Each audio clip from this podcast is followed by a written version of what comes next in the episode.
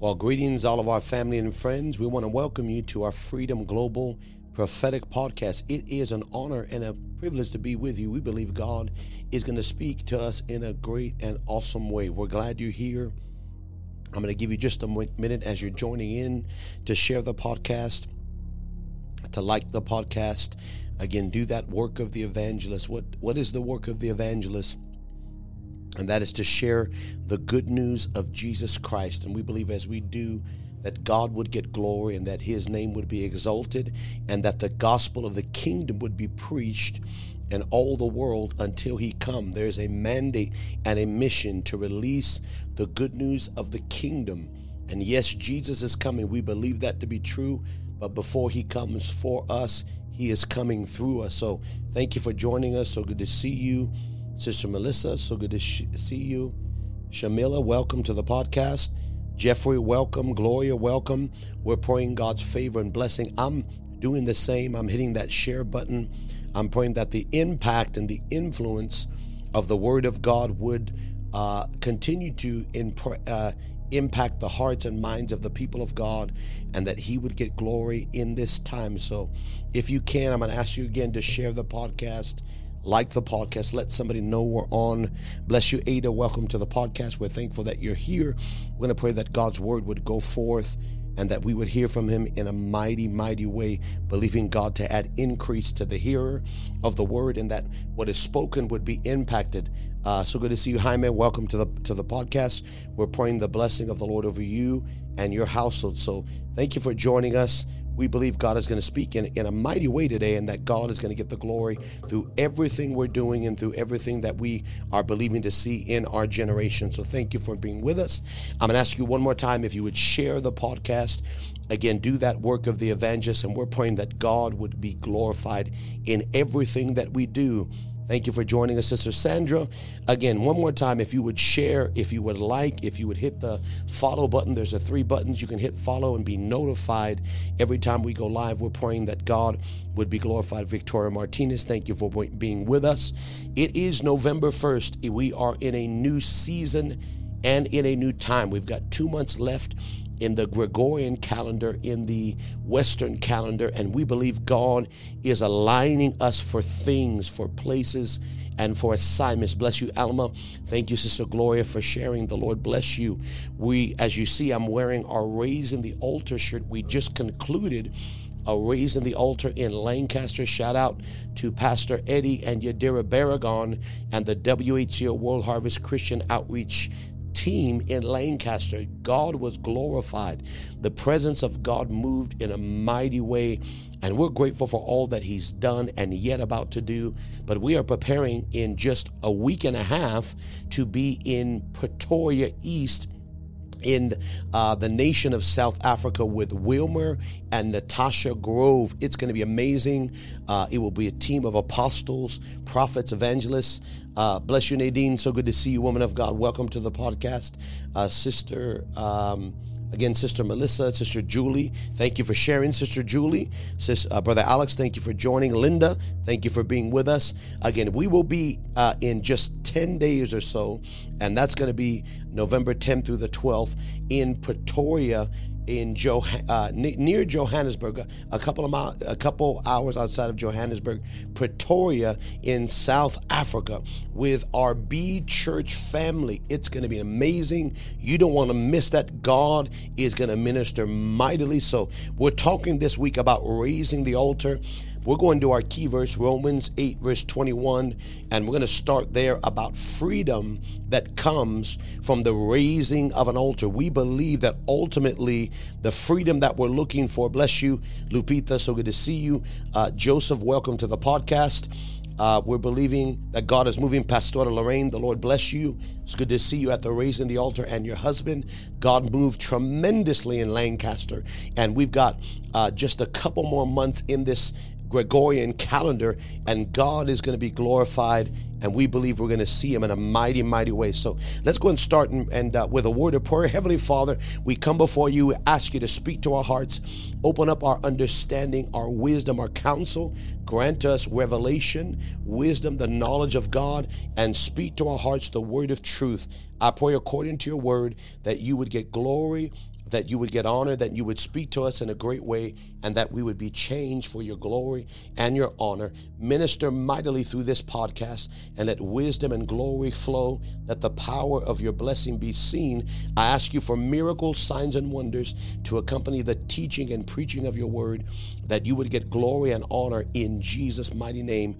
If you agree, say amen. Uh, so good to see you, uh, Sister Rose Bonet. Welcome, uh, Apostle Angela. So good to see you. Thank you for being with us. The Lord bless you. Uh, we're going to get straight to the word again. Romans chapter number 8 and verse 21. The Bible says, Because the creature itself shall be delivered from the bondage of corruption into the glorious liberty or freedom of the children of God. And in order for there to be freedom in any nation of the world, not just America, not just South Africa, not just London, UK, Pakistan, any nation of the world, there must be glory that produces freedom that is governed by the sons and daughters of God. We were made for rulership. We were made for dominion. We were called as sons and daughters to contend, to resist, to to uh, to uh, oppose godless leadership. We're not to submit to godless. I know Romans 13 speaks about praying for authority, but the Bible also tells us, according to the book of Daniel, when there are unrighteous decrees, Daniel chapter 6, uh, a decree comes, and the Bible says, Daniel 6, that Daniel knew the writing had been, been made unto law. Daniel 6, right about verse 10, he, he knew that the writing had been made law and when he knew the writing had been signed, that there was no prayer allowed except to the king that it was illegal to pray for a period of time, and this was a decree that was made law. When he knew the writing, he went into his house, he opened up his windows, uh, and pointed toward Jerusalem and knelt down on his knees and prayed and gave thanks as he did before.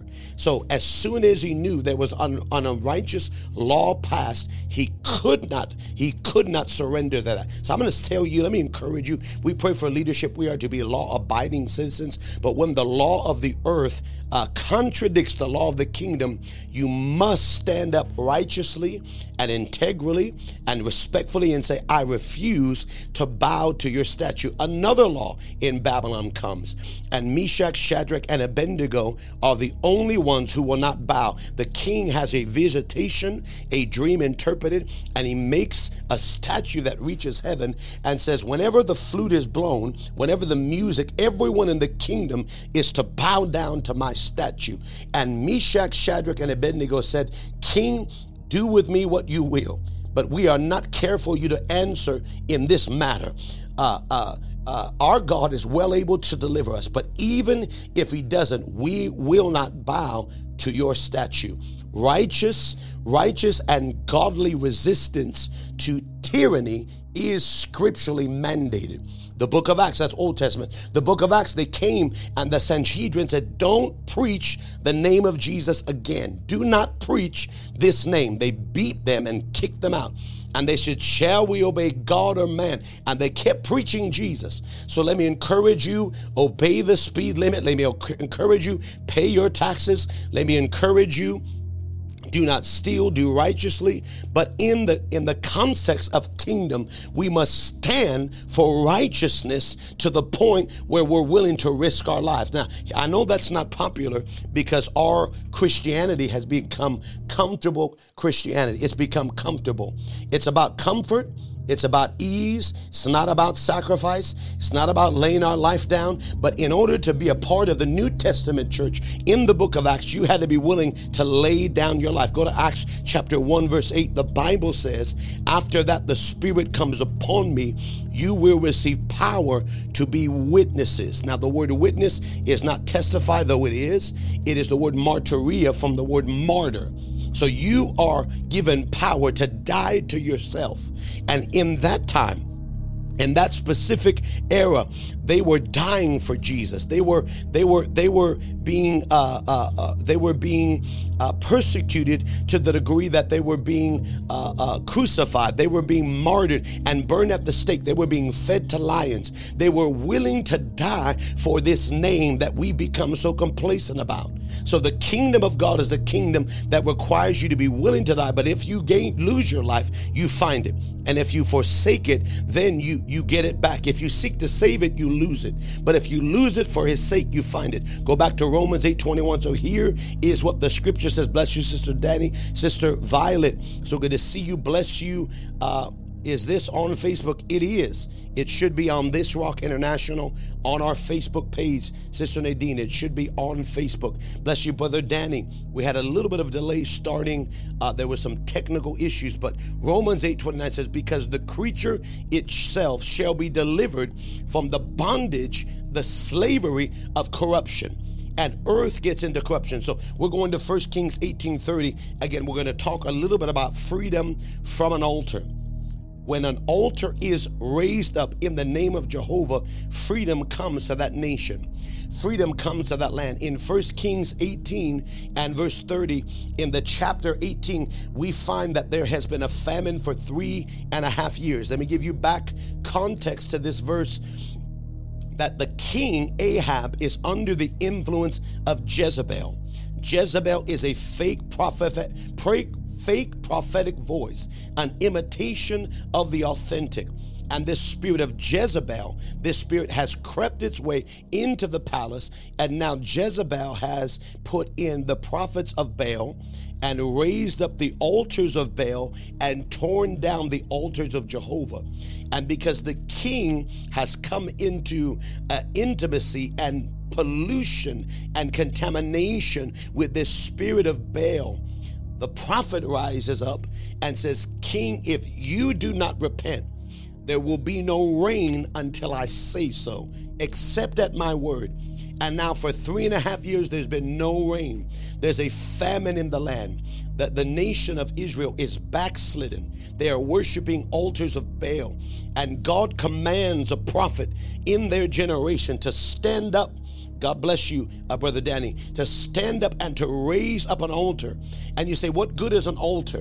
What good? How can that change anything? You see, we are not battling with flesh and blood, though there are there are flesh and blood issues on the table. Economy, wars, uh, military, tanks, uh, missiles and guns and and and uh, famines and pestilence. These things are physical things that have a spiritual root.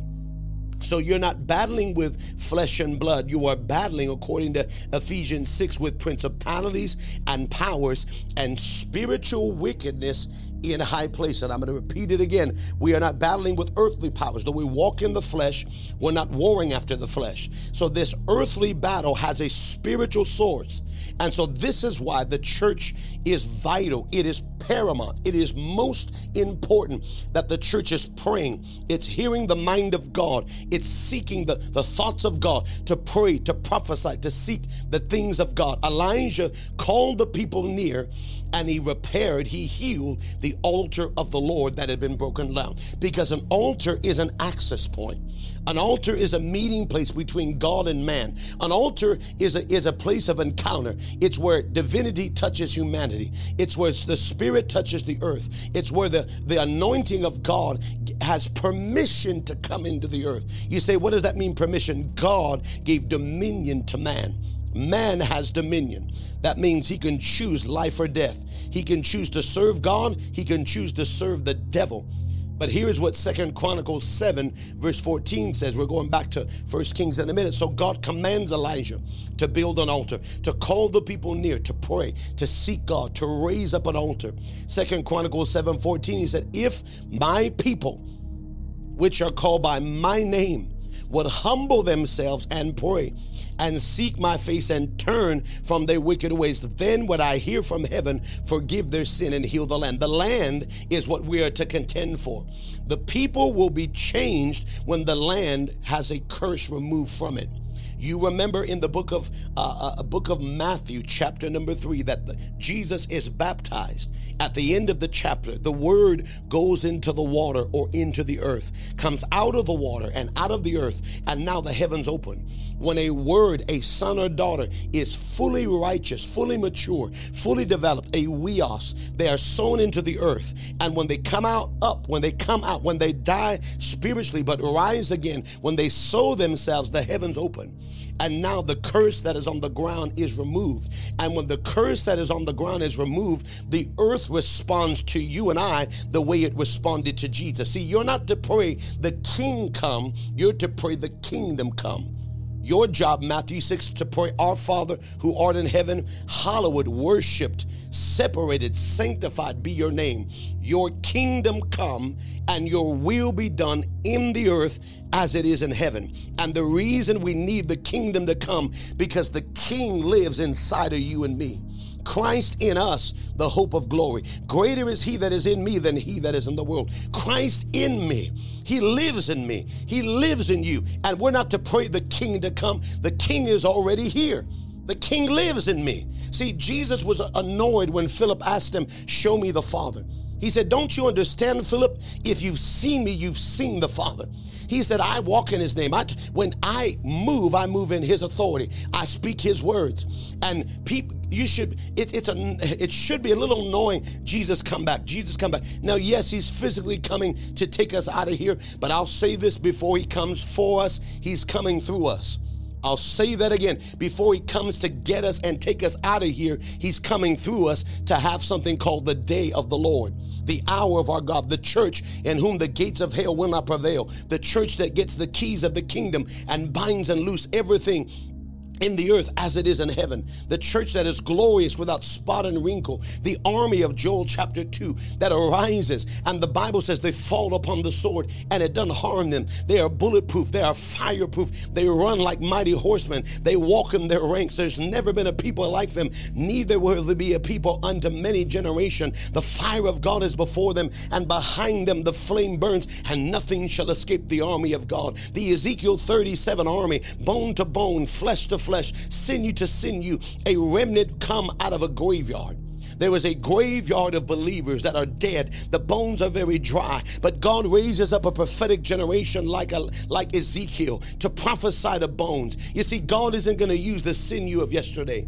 God isn't going to use the flesh of yesterday. God isn't going to use the, well anything from yesterday but the bones. The bones symbolize the, the core structure of yesterday. There's something yesterday God is going to use today, but everything else will be new flesh, new bones, new eyes, new hands, new feet. But the bones of yesterday, the, the ancient structures are going to come, and that people are going to rise up and according to Ezekiel 37 become a mighty army an army in the hand of the Lord, fulfilling the will of our Maker fulfilling the assignment of our God. Go back to 1 Kings 18 30. So here is what takes place now that God, according to this, calls the prophet to gather the people.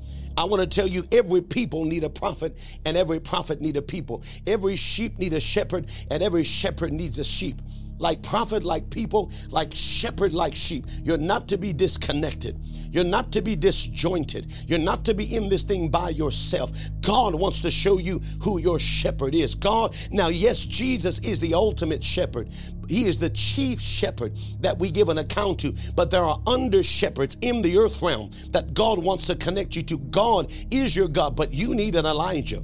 I need I need an Elisha. I need a Deborah, a Ruth, somebody in my life that is going to gather me and draw me near to, to them as I draw near to Christ.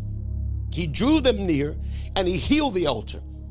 Verse 31, the Bible says, after he healed the altar, then the Bible says he took 12 stones according to the number of the 12 tribes. 12 stones, 12 tribes. 12 stones, 12 tribes. This is a principle. 12 apostles in the first uh, uh, the first order 12 in heaven 24 elders the old and the new joining together. This is a principle that god takes one stone for one tribe. This is the principle of ecclesia that one represents the many. That when you find the one, the one speaks on behalf of the many a Senate should work this way that a senator is elected from among the people to speak on behalf of the many. And there were 12 tribes and there were 12 spies. And 10 of them had an evil report and two of them had a good report. You've got to be careful the one you elect to speak for you is speaking the report of the Lord and not the report of the enemy. I must say this again you are a people, and the people must, ecclesia, elect someone to speak on their behalf. And what the one says, the many say and you are a part of the tribe. And your voice, your angel, your messenger, your preacher must be speaking what is the, the Lord is saying in this hour, in this season. Hear me by the Spirit.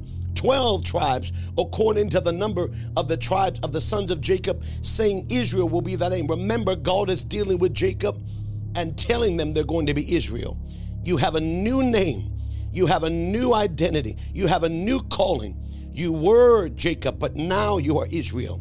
And God is dealing with who you will be, not just who you are now. Verse number 32 And with the stones he built an altar in the name. Then he built an altar. Then he raised an altar, but that altar symbolized the name of the Lord. So each stone represented a letter in the name of God. 12 stones, 12 letters, 12 vowels, 12 synonyms, whatever that the sound that made that letter made, they all represented a piece. It wasn't 10 stones, it wasn't eight pieces, it wasn't five pieces, it wasn't seven, though seven is a good number. It had to be 12. It symbolized the name of God, and he built an altar, then he dug a trench. He made space for the fire to fill. You got to dig a hole. What does that mean? You got to dig deep in the earth. You got to go deep into yourself and let God heal and deliver. Verse number 33, the scripture says, and he put wood in order. He, he began to cut something and and and prepare an altar. So first he builds the altar in the name of the Lord. Then he digs a trench for the water to go for the for the fire to come and consume later. He makes space in the earth so that what looks like a burial plot is not your burial plot, it's actually your planting plot. You are not buried, you are planted. Buried and planted looks the same. Buried means something's dead and you're leaving it alone. Planted means you sowed it and it's coming back with more than you left it. You don't get something the same way you sowed it. It comes back 30, 60, and 100 fold. So 31 the Bible says he begins to build it in the name of the Lord. 32, he begins to erect uh, or raise up the altar and then build the trench. 33, then he takes wood and puts wood in order. He takes wood and cuts it and puts it in order. Then he puts the bullock in pieces in order. Then he cuts this thing. The cuts of the kingdom are ordained for a purpose. We heard this. When you're making meat, sometimes you will fillet the meat and you will cut the meat on the inside so the fire can penetrate the inside of the sacrifice, the inside of the steak, the inside of the chicken. We are living sacrifice. And most of us, if not all of us, have been cut and wounded. And the cuts are not to make us bitter to make us angry, to make us frustrated. The cuts are, are to allow the fire to get deep enough to heal and to consume that which is un- inconsumable. It, it's, it's to purify that which would pollute the palate of the eater of that thing. So God is allowing kingdom cuts, kingdom, kingdom uh, precision, and kingdom circumcision. Then he laid the wood and now he said, fill the barrels with water, four of them, and pour it on the sacrifice. Four barrels. Verse 34, the Bible says, he said, do it a second time. And he said, do it a third time. So he takes four barrels. Remember, we are in famine, there is no water. There is drought. In America, when there is drought, you're not allowed to water your grass. They catch you watering your grass more than once a week or whatever they allot, they will fine you, they will ticket you. They won't put you in prison, but you will pay a high price. In a famine, you don't use water sparingly. And they didn't have much water, but the prophet didn't say, Give me one barrel. He said, Give me four barrels, and I need you to dump the four barrels three times. Four times three is 12. 12 barrels, 12 12 times of blessing, 12 times of outpouring. The scripture says he did it four times. See, each sacrifice represented each tribe which represented the nation of the people of God. Go to the next, verse number five. I'm giving you a breakdown. Then the water ran around the altar and it filled the place that was dug. The water filled it. Then the fire filled it. First it's water baptism, then it's fire baptism. First there's a purification, and then there, there's a glorification. First God is going to wash, then God is going to illuminate. First God is going to cleanse, and then God's going to accelerate this thing with fire. 36 tells us, and it came to pass in the time of the offering that Elijah the prophet came near and said to God, Then Elijah prayed.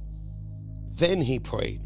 Prayer without prerequisites in order has little effect. It doesn't mean you shouldn't pray. You should always pray. But when you pray and you've you've put in order the prerequisites of prayer, when you've laid an altar and you've made space, one prayer will release a hundred blessings instead of trying to pray a hundred times to get one blessing we become now effective in prayer. James says the effectual, fervent prayer of the righteous. Effective prayer is precision prayer. It's not praying at the wind, hoping we hit our target. It's not a machine gun of prayer. It is a sniper of prayer. It is a targeted attack that with one button, once you pre once you fulfill the prerequisites of prayer, the power and the glory and the authority of God receives on an altar your one prayer. Go down to verse 38, the Bible says, after he finished praying, after he concluded calling on the Lord, go back to 37 actually. We'll read verse 37. He said, Hear me, O Lord, hear me, that this your people may know that you are the Lord and that you've turned their heart back again. One of the things the altar does is it turns the heart of the nation back to Jesus. I'll say that again. One of the things, uh, an altar that has been uh, uh, elevated or erected properly, it touches the heart of a generation. And where they were backslidden and running from God, when the fire of God falls, they all fall on their face and they return to Jesus.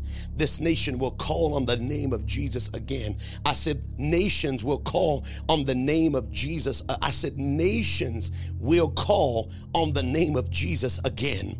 Hear me, O Lord, hear me. He's praying that the people may know that you are God and that and that Baal is not. You see, one thing a fire does and glory does when it manifests, it reveals who God is with and it reveals who God is not with.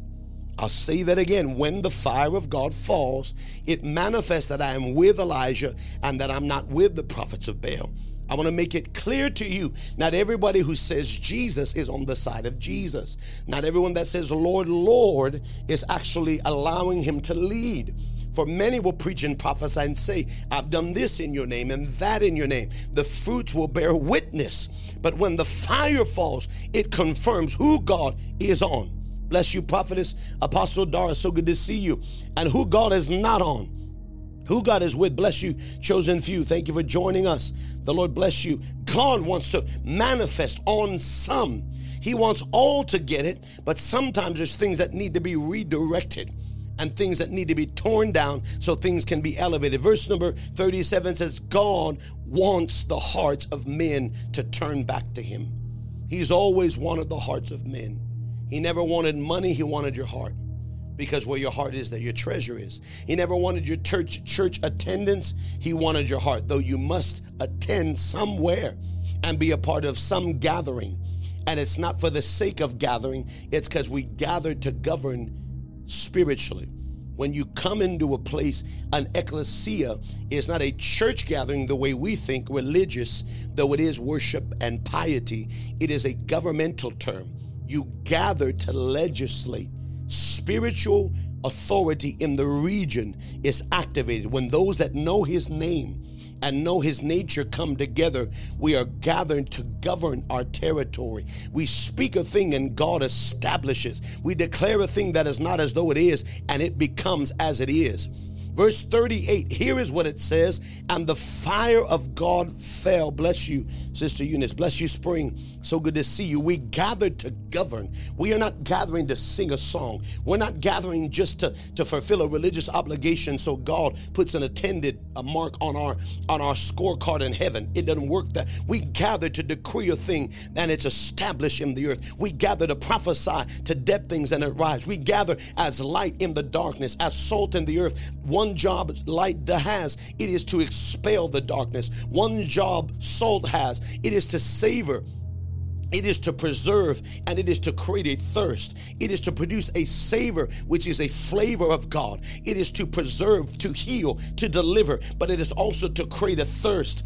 And what good is salt that loses its savor? It's therefore good for nothing except to be trodden under the feet of men. And I want to tell you, we are not good for nothing believers. We are not called to blend in. We are called to be light in the midst of darkness. And one job, the number one job of the light, it is to expel the darkness. It's not to talk to darkness. It's not to compromise with darkness. It's not to reason with darkness. When the light shows up, darkness has to flee. When the light shows up, the, the, the enemy has to run. When the kingdom of God manifests, the fire of God falls. I'm going to say it. The fire of God fell. And when the fire fell, it looked for a sacrifice. See, fire will come in worship encounters, in prayer meetings. Fire will come. It will hover around the meeting. It will create an atmosphere. It will come, but you notice after we stop what we were doing and go back to normal, it lifts. You ever notice that? The fire of God falls on a meeting. It falls during worship. The fire of God is starting to come during the preaching of the word. It's coming during the altar. And then we change the direction of the service because of order, because of protocol. And now what's there lifts. And now we're back to normal, our regularly scheduled program. When the fire of God falls, it's searching for a sacrifice. A sacrifice will cause the fire to begin to burn and consume. The word consume means to devour, to eat. The fire eats sacrifice. It eats sacrifice of praise. It eats sacrifice of fasting. It eats the sacrifice of prayer and, and intercession. It eats the sacrifice of a gift. It eats the sacrifice. And when God's fire shows up, we do not light fire, God lights the fire. We kindle fire. God lights the fire and we maintain the altar. We keep putting wood on the fire. You see, there was an outer court, an inner court, and a holies of holies in the tabernacle of Moses. The outer court had natural light. The inner court had Holy Spirit candlelight. But the holies of holies had Shekinah light. We got to get back to the holies of all. Here is what Hebrews says. He says that the, the way into the holies of holies had not yet been manifested. Hebrews 10 19 says we have access into the holies of all through the blood of Jesus. So you couldn't get there. The common man could not get there through the, bu- through the blood of bullocks and goats. And only the high priest could go in once a year with fear and with trembling. I'm going to say that eh, with fear and with trembling. And so you couldn't get in there if you were not a high priest and a lineage. But I want to tell you because the veil was rent from top to bottom, now a way has been made into the holies of holies. And now we can go into the holies of holies with boldness through the blood of Jesus. So, this whole concept of worship is about getting you and I behind the veil. Man was made for the glory, the way the fish is made for the water. Man was made for the glory the way a bird was made for the air. Man was made for the glory the way the plant was made to be sown into the soil of the earth. If you remove a fish from the water, the fish begins to die. You remove a plant from the soil, the plant begins to die. If a star falls from heaven, the star begins to die. When it leaves the environment that God made, because the Bible says God made the made the plant from the earth made the fish from the water, and from the firmament made the stars. So God made the substance from the thing it lives in. Man was made from the glory, and when man left the glory, man began to die. Man was never. So man is two part humus man, spirit in a body, spirit man. So he's a spirit Genesis 1:26, and he's a body, Genesis 2:7.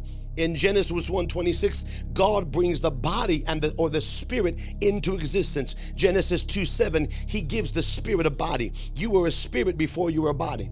You were spirit before you were body. You were spirit first, and God gives body, spirit a body, and now, but it's regenerated body. And so it's not fallen earth. The earth that man was made from was blessed earth. See, when man fell, God didn't curse man because even God cannot curse what he already blessed. Once God blesses, he can't take it back.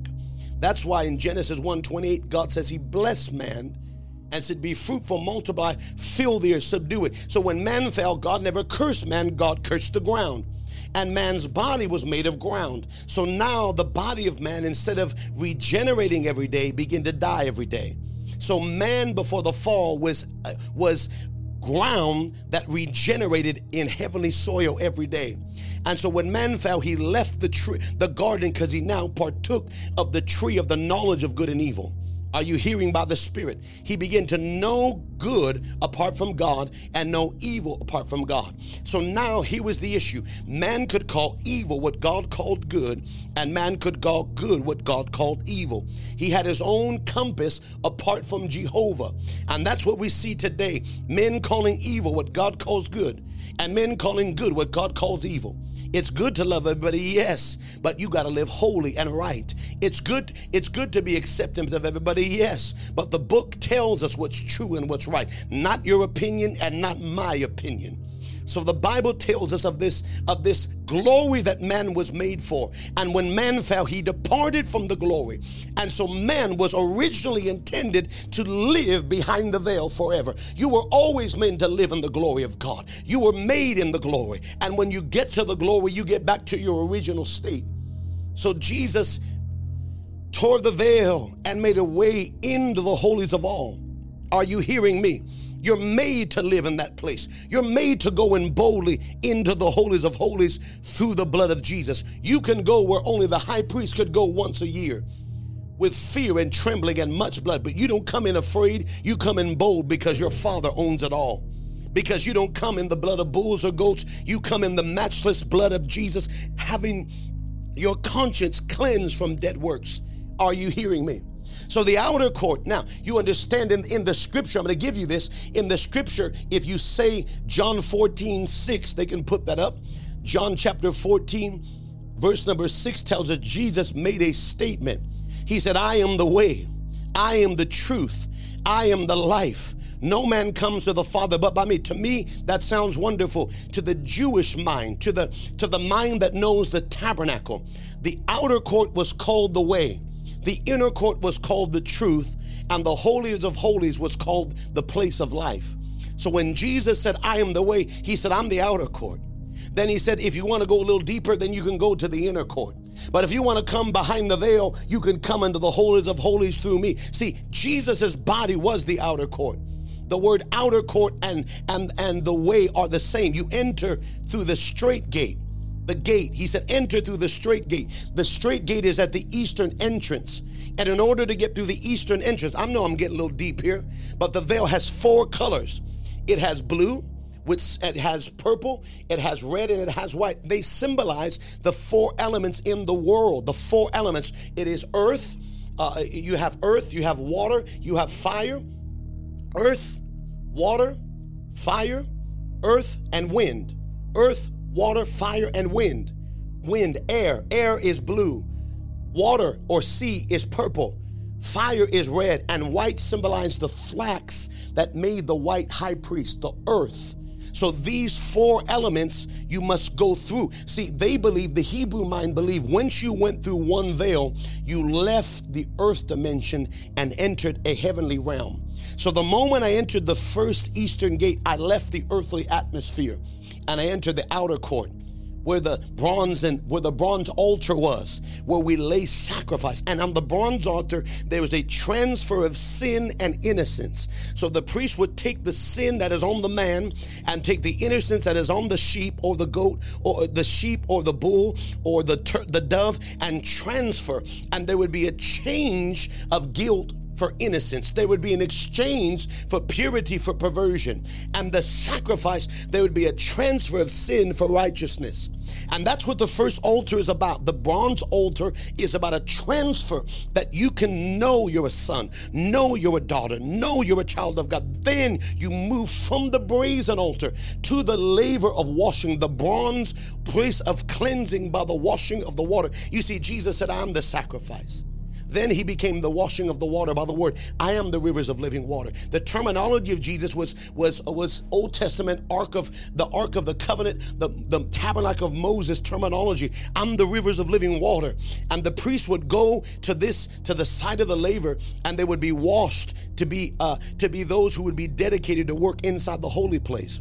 They would put blood on their right ear, their right thumb, and their right f- finger to symbolize their hearing, their actions, and their walkings was now dedicated to the Lord, dedicated to the Lamb. And they would wash and cleanse. On the bottom of the laver were mirrors so they could see a reflection. And when you look into the Word, you're supposed to see not your face, but the face of God.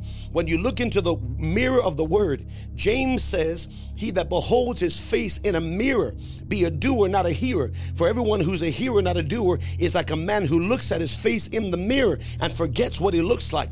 So is he that looks at the perfect law of liberty. The Bible, the word, is a mirror to see the face of God. I'm speaking a lot, but catch it by the Holy Ghost.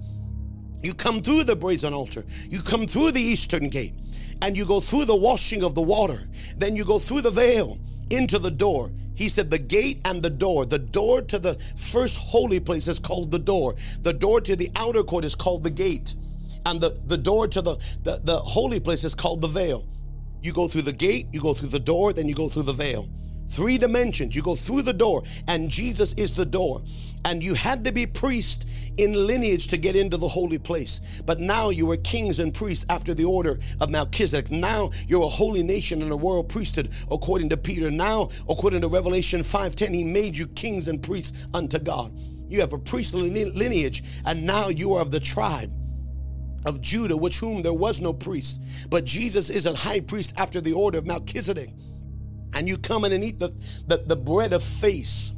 It's called the bread of presence, the bread of face, and the bread of purpose. And you eat the bread and you eat the purpose and you eat the face and you see him and you remember. That's why when you eat the body of Jesus, you remember him. You remember who you were. Then the seven spirits of God are to the left and they are uh, it's a candlestick with seven spirit, seven uh seven uh legs, seven arms. And the the menorah that that symbolizes the seven spirits of God, the spirit of the Lord, the spirit of wisdom, the spirit of counsel, the spirit of might, the spirit of the fear of the Lord, the spirit uh, of understanding, the spirit of knowledge these seven spirits are activated by the Holy Spirit, which is illumination. Then you go to the golden altar, put worship on the altar. Worship is the key to the glory outer court uh, thanksgiving inner court praise. To get to the behind the veil you've got to worship. On the on the golden altar you don't put flesh. You don't put animal blood. You only put sweet smelling aroma. You only put prayer and worship before god. And there you go to the holy of holies which is the Ark of Covenant. And inside is the, the manna, which is the bread that came from heaven. Inside is the rod of Aaron's bud. That the, the order of proper, I said the order of proper priesthood. Not fake priesthood, true priesthood. And inside are the commands of God that Moses got on the mountain. And above the ark is a mercy seat, and the cherubim guard the glory of the Lord. And there's only room for one man in the holies of holies and that man is Christ Jesus our Lord. And in order for you to get in, you've got to put him on and go into the holies of holies. And you, as the younger brother, put on the elder brother. I'm talking to somebody. The whole of this thing is about you and I getting to the holies of holies. And the job of the holies of holies is that we go into the holies of holies and offer sacrifice and atonement for our sin and for the sin of nations. That's the job. That's why Jesus made a way for us to get into the holies of holies so we can make atonement and we can offer sacrifice. Jesus already did it once, yes, but when you get in the holies of holies, it's not just for you and your bills and your kids, though it is, it's for nations. Nations are decided in the holies of holies. The outer court is for transformation it is for justification. The inner court is for sanctification, and the holies of holies is for glorification. I'm talking to a few of you that know exactly what I'm talking about. I'm speaking truth because we're meant to go beyond the veil, and we are the mobile tabernacle. But God wants the tabernacle of David. See, the tabernacle in the tent was a mobile tent that moved. That's you and I. This is the way the truth, and the life. You got to go through the way. He's the bread of life. He, he is the he is the, the fire. He's the baptizer of fire. He is the rivers of living water. He's the bread of heaven. He is the living sacrifice, the Lamb of God. You see, He is all these type in shadows to get you and I behind the veil. I've got to pray for you. First Kings 18 38. Then the fire fell and consumed the sacrifice that was on the burnt. It consumed. And the Bible says, and it consumed the wood, it consumed the dust, and it licked up the water that was in the trench. Theologians don't like this terminology to lick because it doesn't seem very proper, but it shows the hunger and the thirst of, of the fire for true sacrifice of what is scarce. When you give what is scarce, when you give what is valuable time, energy, finance the, the Holy Ghost consumes it to the degree that it would lick that thing up because there was a famine in the land. It was very scarce. I know we don't like that terminology, but it showed the measure of thirst and hunger for this kind of sacrifice. Verse 39, as we're going to pray, here is what the scriptures, and when the people saw this, they fell on their faces and said, The Lord, He is God, the Lord, He is God. Again, He said, Jehovah is God, not Baal, not Buddha, not Muhammad. No other name but the name above every name. Now the nation turns back to God in one moment. I want to tell you, God is looking for living sacrifice. I want to pray with you. You're listening to me. You and I were made to walk in the glory, to made to be glory carriers. New Testament Ark of the Covenants that carry the glory, that carry the fire that carry dominion in the earth realm. You were made for this. I was made. You, you, until you get in the glory, you're not in your, your original state. You're not made for death. You're not made for sickness. You don't know how to be sick. You don't know how to stay poor. You don't know how to stay bound. It's, it's against your original nature. You were made, according to Genesis 1:26, in the image, in the likeness, for dominion over all the earth, over the heavens and over the earth and over the waters. You were made for that. I've got to pray with you. I'm out of time.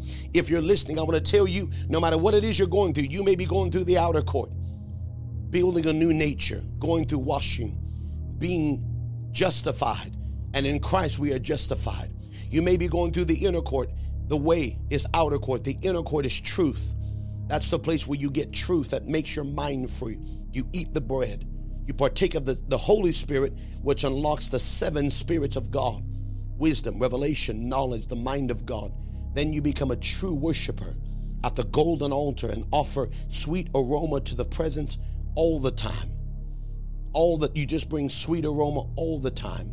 And then God makes a way for you to go in to see the glory of the Shekinah of God shining bright and ruling in that place. Outer court sunlight, inner court candlelight, but the Holy of Holies is governed by the Shekinah the Shekinah of God. You're made for that because of the blood. Let me pray with you. Lord, I pray over every hearer of the word today. Every man and woman under the sound of my voice, under attack, under oppression, under the, and under demonic uh, demonic uh, oppression over families and loved ones and generation. But I decree in the name of Jesus, these men were made for power. These women were made for authority. They've been made in the image and the likeness for the glory that as we raise up altars, places of encounter with God in the nations of the world, I ask you for strength and virtue to come upon these men. I ask you for anointing and power to hit these women, that they be fortified to know the truth that makes them free. Give us way, give us truth, and give us life. I said, give us the way that leads to life. Give us truth and give us life. I ask you now, strengthen every hearer encourage every soul. Cause the light of your word to illuminate, to reveal, and to heal every area we need so that we can give you glory. And now I pray miracles through these airwaves miracles of provision, miracles of identity and restoration, miracles of truth and peace and joy, miracles of salvation for loved ones, miracles of healing and restoration in bodies.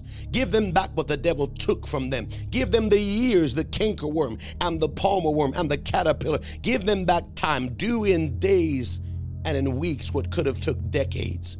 I ask it now and we'll be sure to give you all of the praise and all of the glory in the name of Jesus. If you agree with the man of God, somebody say amen. Somebody say it's already done. Amen.